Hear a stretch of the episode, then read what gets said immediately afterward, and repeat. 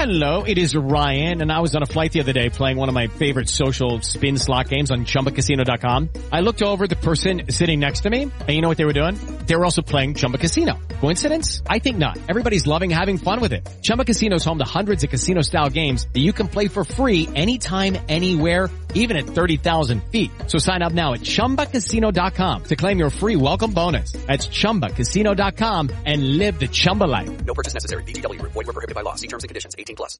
Judy was boring. Hello. Then Judy discovered ChumbaCasino.com. It's my little escape. Now Judy's the life of the party. Oh, baby, mama's bringing home the bacon. Whoa, take it easy, Judy.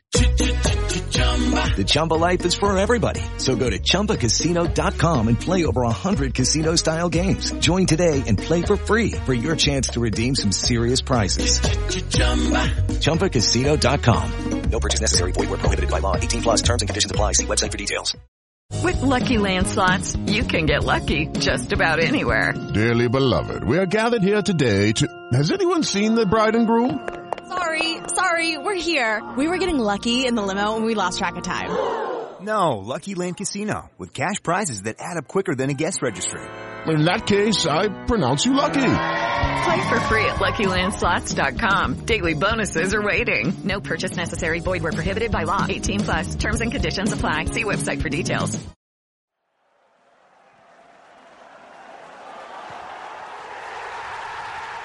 This podcast is a proud member of the Fan Hub 100. Football without fans is nothing, so we've partnered with Fan Hub to put fans first. Search Fan Hub app to play your part in the journey. This is Big West, and you're listening to the 1865 Forest Ramble. You Reds! Welcome to the 1865 Forest Ramble podcast. My name is Rich Ferraro, and I've got two very special guests here. So, without any further ado, guest number one, what is your name and what do you do? Uh, my name's Alex Noble. I was just wondering what actually I do do. Uh, I'm a I'm a radio presenter at BBC Radio Nottingham. I also work on the uh, the sports team. I present the Terrace on Friday night, um, and I do other various bits and bobs within the BBC. But my main uh, my main work is with the sports team at Radio Nottingham. Fabulous. And uh, guest number two, what's your name and what do you do? I'm Aaron Bemmer. I am also a radio presenter at BBC Radio Nottingham. The sport thing has been relatively new and something that's come in during the pandemic, and I now share the terrace with Alex. Alex does it Fridays. Thanks for taking it off me, and I do it Mondays.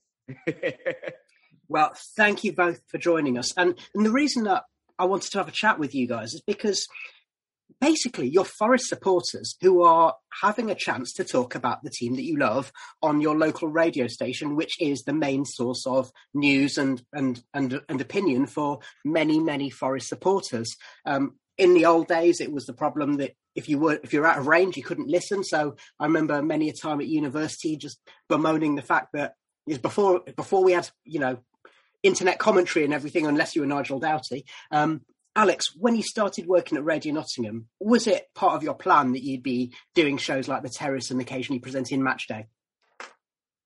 No, to answer it pretty simply, um, I, I, joined the BBC five years ago. Um, I actually worked within Introducing, which is the new music uh, outlet of the uh, of the BBC, um, with Dean Jackson, who, who's presented that show for 30 years now. Um, so I, I, was in the building once a month, um, making a, a, hefty amount of tea um, and learning the ropes of how to produce radio programs. And I did that in various places across the UK. But because the uh, the beat with Dean was on a Saturday evening, I always crossed over with the sport programming before. So I got to know Chippers and, and Colin and all of the guys that worked on the sports team because we were changing over in the studios. So uh, I would always put my head in um, because obviously showing a big interest in local football anyway. So um, what at the end of one of the seasons, an email went out from uh, from Robin who said, "Does anybody know anyone who might be interested in, in working behind the scenes on the sport team?" Uh, and I thought, well, it, it all ties in quite nicely that I already know a lot of the people that work on it. That um, that it's something that I'm, I'm passionate involved in. So I, I started working behind the scenes. Um, in the back room, we've got people who do all the social media output on the on a match day, which is what you'd see at, at BBC RNS and everywhere else. Um, so I did a lot of that. I also did a lot of the production of the program, so turning around highlights and everything that you hear as part of the clips uh, in half time and, and, and post match and operating the Facebook Live and all of that sort of stuff. So that's how I learned my craft within the sport uh, team. And then I was sent out to do some reporting. I think it was Basford in the FA Trophy. And that was my first experience of reporting from a ground. Um, and you, you, find within the BBC that you don't usually do one set thing. You, you, kind of become a bit of a jack of all trades when it comes to working in the sport department. So you'll be thrown onto the social media side of things. Then you'll do some reporting. Then I'll stand in for David, or um, or have that kind of longer period at, um, um, when the football restarted, where I was doing it for a few weeks before he took over, which was interesting, which I'm sure we'll touch on later. Very much um, so. So it was never my intention um, to work in, in in the sport department, but um, you know, having appreciated uh, and respected people like Colin Fray and Chippers from afar before I joined the BBC, it was kind of a bit of a surreal moment when all of a sudden I was I was working with them. Well, yeah, and and of course one of the things that's also interesting there is that, and we'll we'll come back to a little bit later, is that yeah, you, you do wear quite a lot of hats, don't you, uh, when you're working at the BBC? It's something that I've heard um, from from a few other people as well, and uh, we will come across uh, talk talk a bit about music as well, um, just a little bit a little bit later on. Now, Aaron, you had a slightly unusual route into broadcasting because, um, well, tell tell us the story about how you got a job presenting on Radio Nottingham.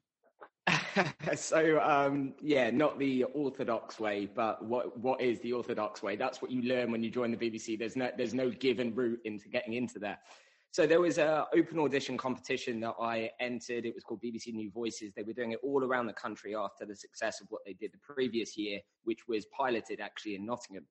So um, look, I turned up on a whim. I've just always wanted to be a radio presenter. I never thought I was going to win. I was sat in a pub the night before. I just turned up, and um, look, here's the simple thing: I somehow won. I, I just kept going through the stages, and it just kept happening. And all of a sudden, I was in there. And um, so I, I, got into BBC Radio Nottingham. And I'll tell you this, actually. I remember the first week of being there, Alex was actually looking after the evening show because Samaya had left and Alex was looking after things, going, right, okay, we, we, he was doing it until I could function a radio studio. And it was that Friday night. That Friday night, um, I was like, I'm going to stay and just be in the studio with Alex and just see how he does it. The main reason I wanted to do that was because the terrace was on beforehand and it was six till seven and Rob Earnshaw was in and Julian Bennett. And I was, yeah, the first two weeks of working at BBC Nottingham, we had Boris Johnson in one Friday. The other Friday, I saw Rob Earnshaw and Julian Bennett. And I was like, can I ask for a photo? I was just a fan in BBC. I was just like, I want to ask for a photo. But I felt so weird about doing it. But I was like, no, forget this. Got my picture of Robert Earnshaw. And that's when look, I looked at the sports team the way every Forest fan does. I was like, there's Colin Fray. He was like this myth just walking around. I was like, that's actually Colin Fray. Um, and then from there, yeah, things just spiral very fast. Alex is right. You get opportunities come up that you never think would ever come up. And you, and you just say yes to stuff and you just see what will happen. And it's just fun. Mm.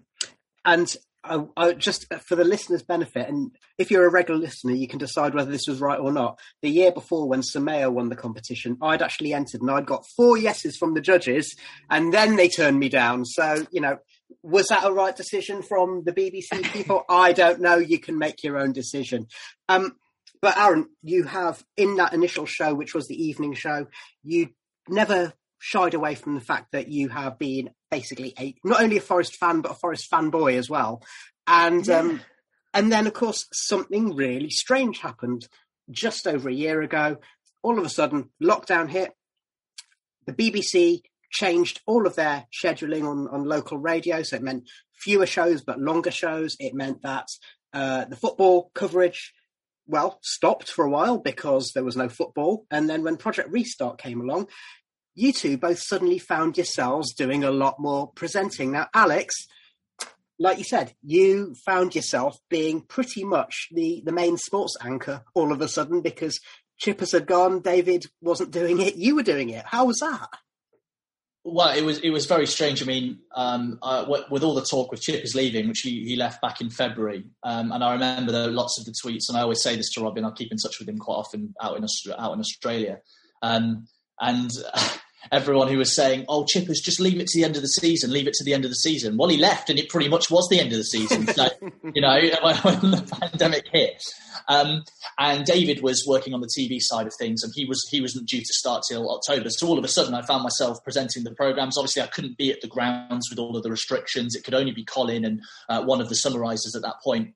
So it was a very, very quick education in how to um, present football programs um, in a very weird way because I'm not watching the games live, which uh, I, I, think adds to the experience so much if you're able to be there. And so I think that football games are very different when you're in person watching them to when you see them on a screen. I mean, you only have to ask Colin that when we've had to commentate on the live streams recently with the, the BBC restrictions that have been in place. Um, I loved it. I mean, it was it was one of those that I think that one of the few after a few games and it looked it looked like a formality that Forest were going to get in the playoffs. And I thought this is really exciting. There's a chance here. I know the fans can't be there, and we, I think we felt more vital than ever that we were providing that service when the fans couldn't be there. And it felt sometimes when you're presenting on the radio, it feels you can feel the audience in there with you. Mm. Um, but then we got to. Um, we got to Stoke, uh, and uh, I've never had um, I've never had an experience like that on on the radio where you know, yes, as a, the fan side of me was sitting there and watching Swansea score, score that goal, watching the, the goals go in and, and, the swing, and then sitting there being absolutely gutted. Um, but then being told, like realizing I'm on the radio in 10 minutes and I've got to somehow put all of this into words and context and get the right answers and, and, ask, and ask the right questions, I think, as well, because we went live on, fa- on Facebook and, and, it felt, the atmosphere was just, it, it, you know, it felt like um, it felt like someone had died. It felt like a, almost like a funeral aspect, and, and, I don't think that the mood was anger amongst the fan base. I think it was just, I think it was sadness and, and shock, and I think that it, it, really tests you as a broadcaster to try and um, gauge the mood of, of, how the fan base are feeling when you're not in a stadium with them, and it's only people who are watching on a stream. And I remember that morning we put out a tweet on BBC RNS and asked people to respond with how they were feeling using just a GIF and I think, doesn't it just say how Forest it is that given the position that the club were in at the beginning of that day and what, what had to happen, even if Forest lost that game, what had to happen at, um, at Reading Swansea, um, the fact that we were all still nervous about it really sums up Forest over the last the last few years. But I, because, in a weird way, because of what happened to Forest at the end of that season, I learned a lot about broadcasting um, and, and the right questions to ask and all of those kind of things, as well as all the technical challenges we had too. Yeah, and, and Alex, just just briefly, was that experience on that night? I mean, obviously it's an emotional night for everyone, and and the the Sabri Lamouchi interview was really something else after the match. You know, to hear a guy who had really become an adopted son of Nottingham had had that great connection with the fans, and then it all crumbled, and you could you could just hear that in his voice. Um, yeah. Alex, what was it like for you? Was that made more easy or more difficult for you by virtue of being a Nottingham lad talking about your own team? I think that because I had to focus after that game, and I and I had to be I had to keep it together on the radio because normally you would be on the group chats, you'd be saying whatever, and, and because I was I was on the radio and I had something to focus, and I was speaking to Steve Hodge about what what had happened. Um, and there were, there, I think we had over two thousand comments on Facebook that night from from from Forest fans about asking. We, we, the mood was, where do we we go from here? So I, I, think it made it easier the fact that I had that I had to be professional and stay, you know, in, in the radio. And, and I think it, would be easy to get a little bit carried away when something like that happens. And don't get me wrong, I was I was absolutely gutted. Uh, I remember leaving the studio, um, going home. I just turned my phone off because, you know, BBC Derby tweeted BBC Nottingham saying, "Are you okay, Hun?" and stuff like that, and that and that just like sent that stuff like that just sent me over the edge. And um, I think I think everyone was rightly a little bit emotional, but I think the really the sad thing is is that a lot of us could see it coming.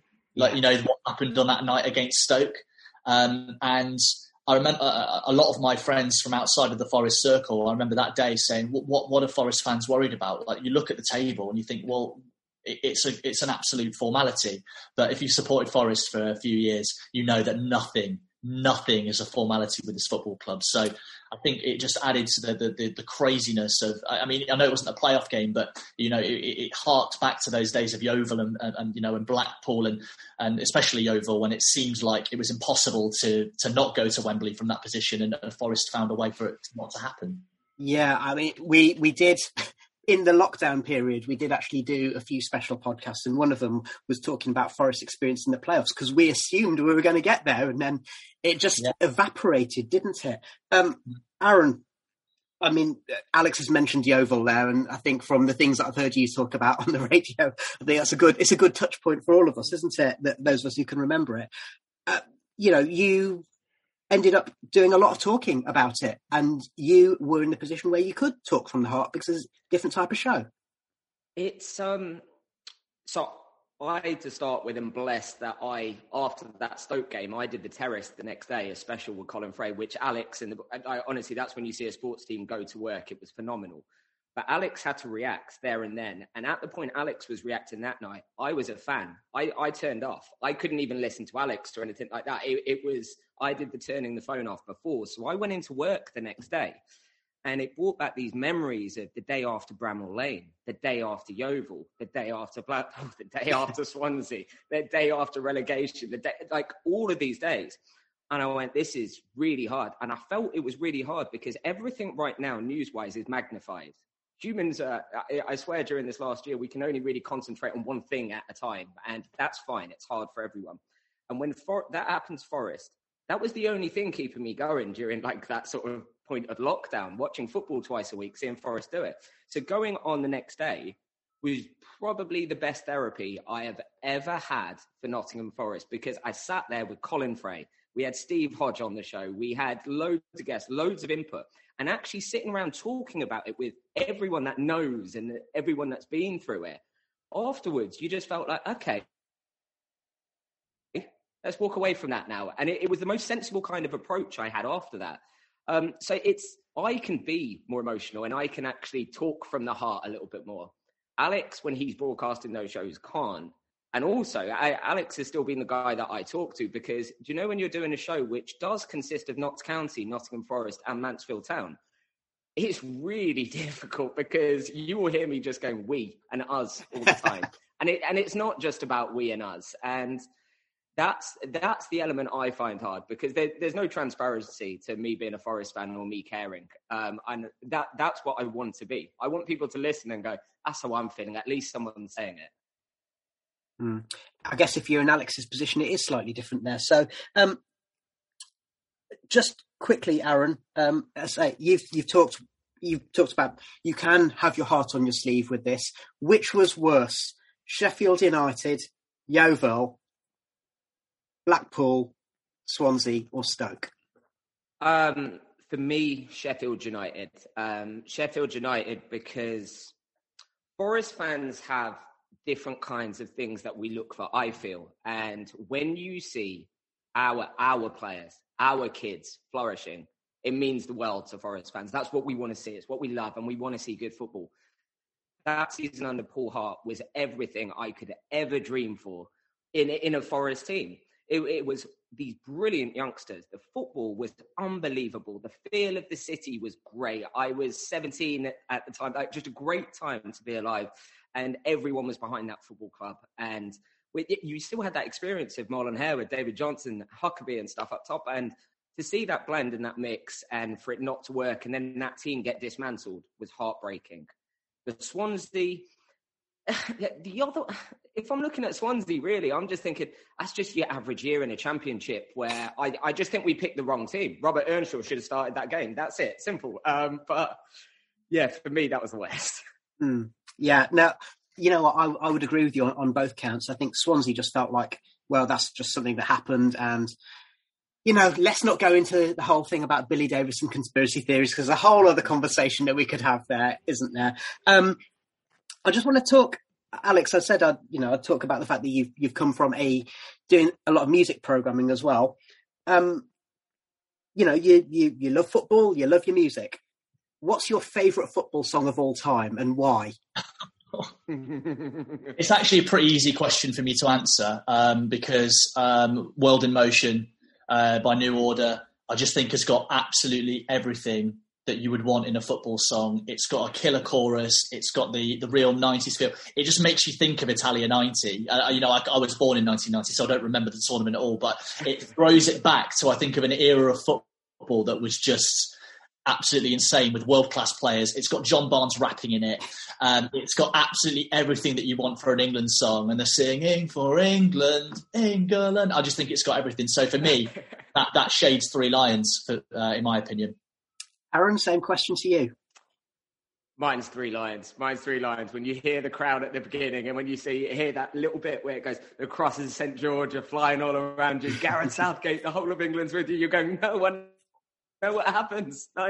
Um, yeah, that. Um, just by the way, there's a video doing the round somewhere of Alex actually doing the route to uh, World Emotion Yes. in a Nottingham venue.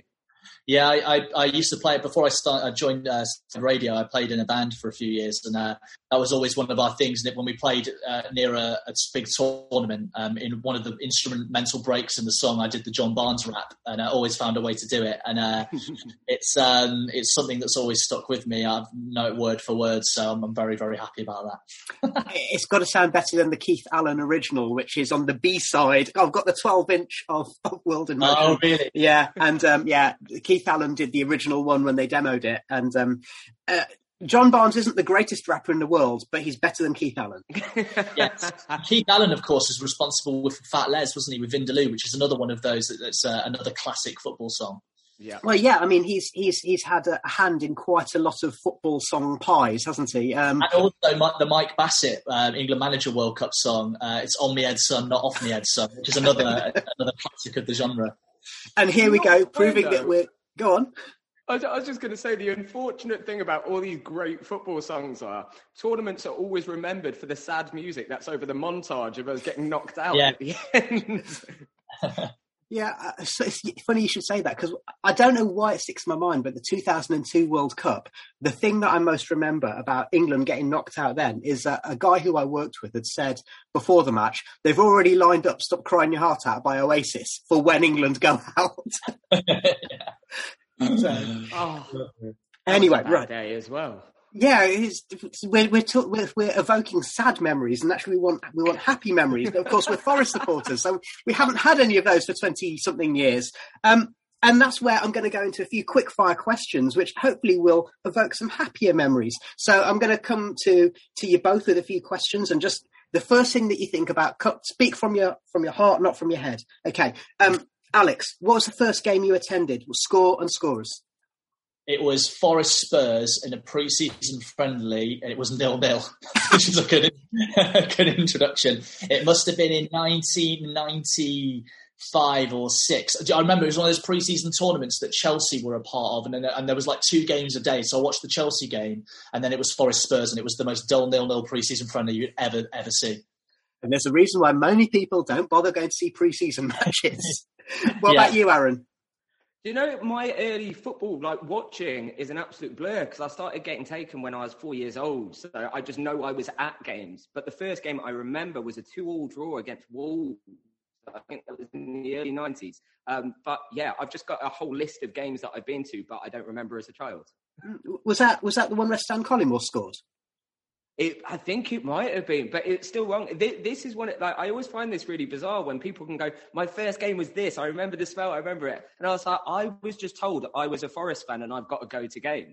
like, I didn't have a choice. I was dragged to the games, and yeah, it's a good thing." I can tell you what my first league game was. Uh, it was Nottingham Forest one, Manchester United eight. Ole Gunnar Solskjaer scored four goals in the second half. It was an absolute mauling. Uh, this is one of those occasions where, due to being at university, I was out of range. So I looked, I saw the score at half time, and then I saw the score at full time. It's like, oh. so it's But that, that was that was uh, you know that was an unreal Man United side. That that was the side that won the treble that that season. Yeah, yeah, this, that's a fair point. It's a fair point. Dave I still don't think man of the match as well. I still don't think we'd have lost that by seven goals if Dave Harry Bassett hadn't been sacked. I don't think a, a Bassett team would have lost by that many. Anyway, all right, your all-time favourite Forest player, Aaron. It is. Pro- it's got to be Stan Collymore still. Uh, uh, Stuart Pearce is there because he's legacy and everything, but Collymore just for those goals.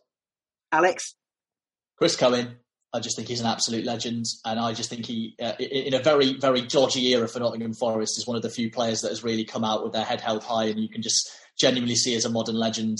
Um, and the goal against Ipswich is, I know, I, know it's to stay in the championship, but I'll never forget that. Oh, memorable moment. And, you know, I think there's probably quite a lot of Forest fans uh, who, who, you know, have a man crush on Chris Cohen even to this day. So, um, okay. Alex, Frank Clark or Paul Hart?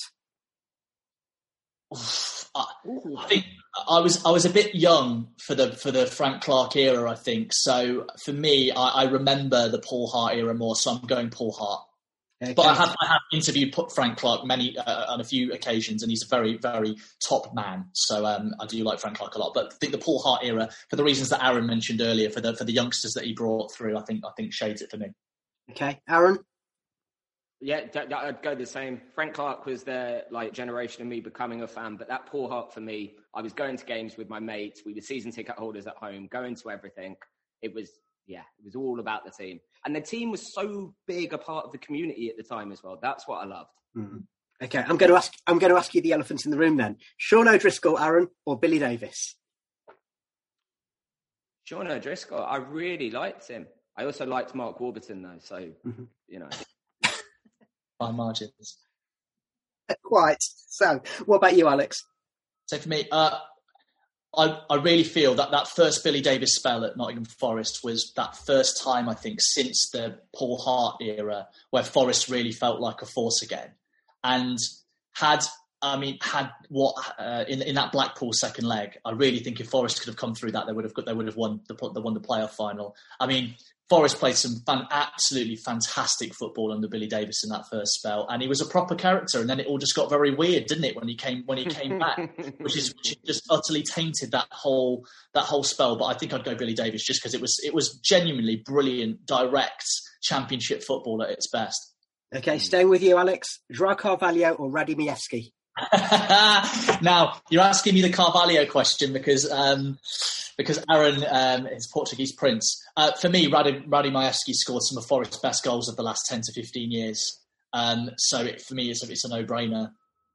And I think we know your answer to that one, Aaron. And um, as as Baz on our podcast said uh, just a couple of weeks ago, I have feelings for Joao Carvalho. so. yeah, same. I love yeah, it. Yeah, me too. Me too. Okay. And now we're going to go on to um, something else. So we've got a little quiz which we call Guess That Red. 1865. Guess That Red. In this quiz, I'm going to ask, um, I'm going to give you five clues and I want you to buzz in. Now, I don't have any buzzers, so just say your name if you think right. you know the answer. And we'll go through the clues in turn and we'll see if you can guess who that red is. So, clue number one, just give me a shout if you think you know the answer. Clue number one this player is a Jamaican international who is still playing professional football, and he made 111 appearances for Forest under four different managers. Oh, Alex. Go on. Uh, uh, McGoldrick is incorrect, but it's a good guess. It's a good guess. Mm. Okay. Wes Morgan. Uh, is oh, I can see why you've gone there. It's not correct. Sorry. okay. so let's go to clue number two. He made his debut against Carlisle United in March 2008. Alex. Go on. Oh, I think it might be a bit too early. I was going to go McCleary, but I think it's too early. The answer is Garath McCleary. Oh, yes. That's very, very well done. So, the other clues, for the sake of uh, argument, were going to be his first goal for the Reds was also against Carlisle, which came just one month later, and he hadn't yet started a game for the Reds. Um, the next clue, the penultimate clue, is going to be that, and I didn't realise this, he was voted Forest Player of the Season in his last year at the City Ground, beating Joel Lynch into second and Chris Gunter into third. And then the one which probably would have given it away, I think, he scored 13 goals in three and a half years for Forest, but four of them famously came in one game, yeah, which was obviously away at Leeds. Yeah, yeah at Leeds he was one of those players that I think was a bit underappreciated his, uh, his first kind of couple of years at Forest, but then when he left, everyone was like, he's actually a class act and has gone on to uh, Gwen Forest. And how many times yeah, have we I seen just can't forgive any players for leaving Forest for Reading. I can't. I can't. yeah. It doesn't sit well there point. at all. Still waiting for that Gunter money. Well, that's that's a fair point.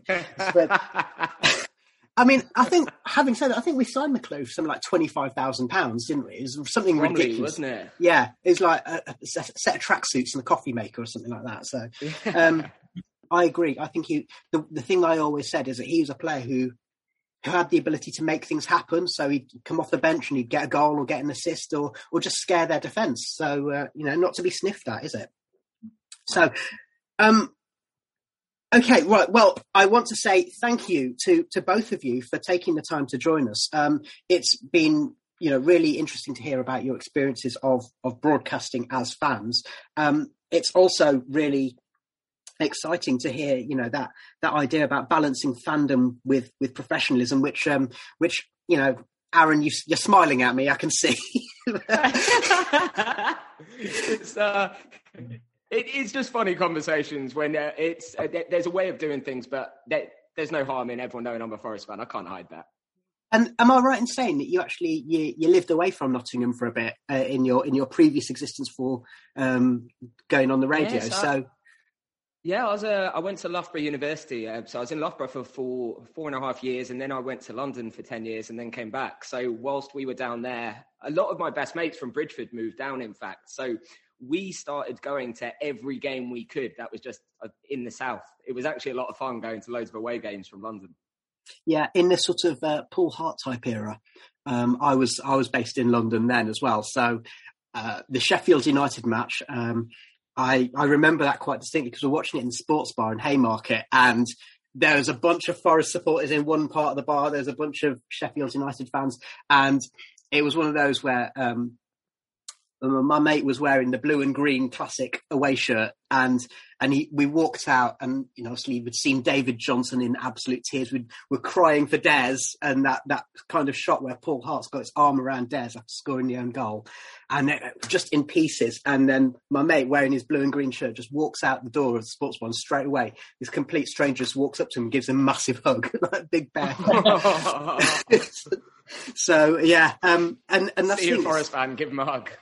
well, in fairness, I think we all needed one that night, just like we probably all did. Um, you know, after after the Stoke match, and and what's your thoughts and feelings about you know this season's basically been a write off, and fingers crossed everything's safe. We're going to have mid table obscurity. What are your thoughts and feelings about Chris Hughton, Alex?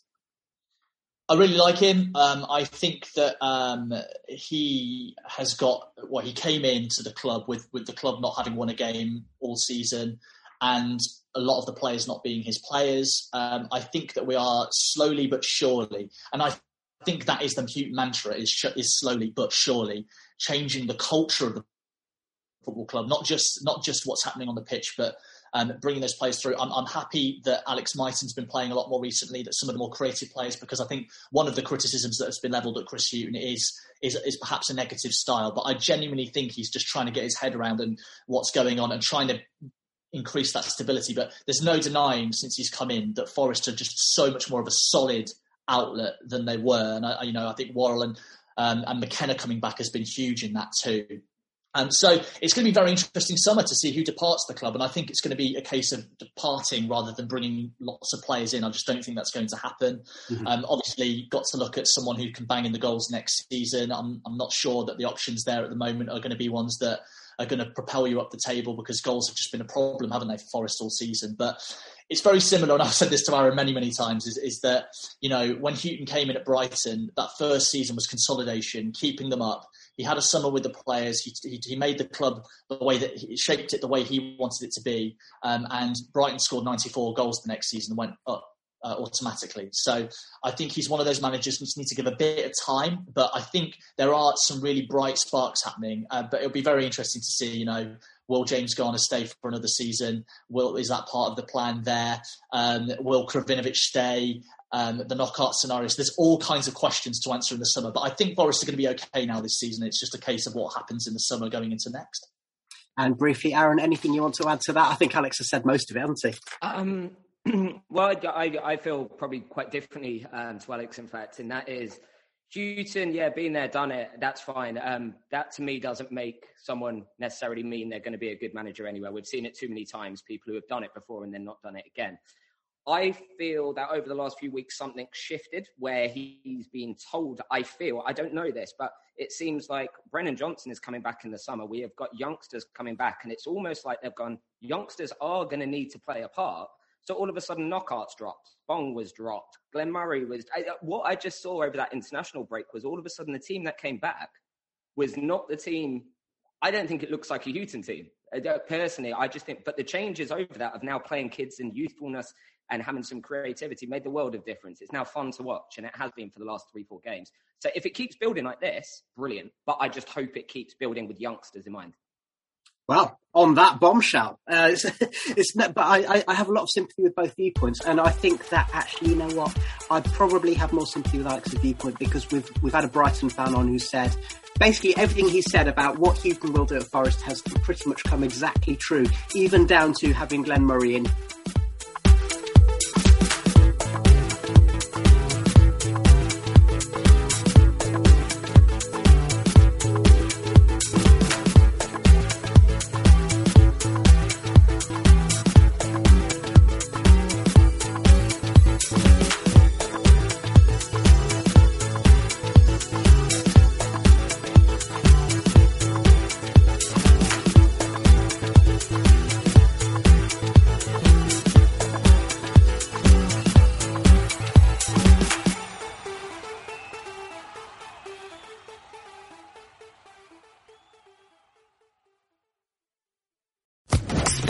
Podcast Network. With the Lucky Land slots, you can get lucky just about anywhere. This is your captain speaking. Uh, we've got clear runway and the weather's fine, but we're just going to circle up here a while and uh, get lucky. No, no, nothing like that. It's just these cash prizes add up quick. So I suggest you sit back, keep your tray table upright, and start getting lucky. Play for free at LuckyLandSlots.com. Are you feeling lucky? No purchase necessary. Void where prohibited by law. 18 plus terms and conditions apply. See website for details.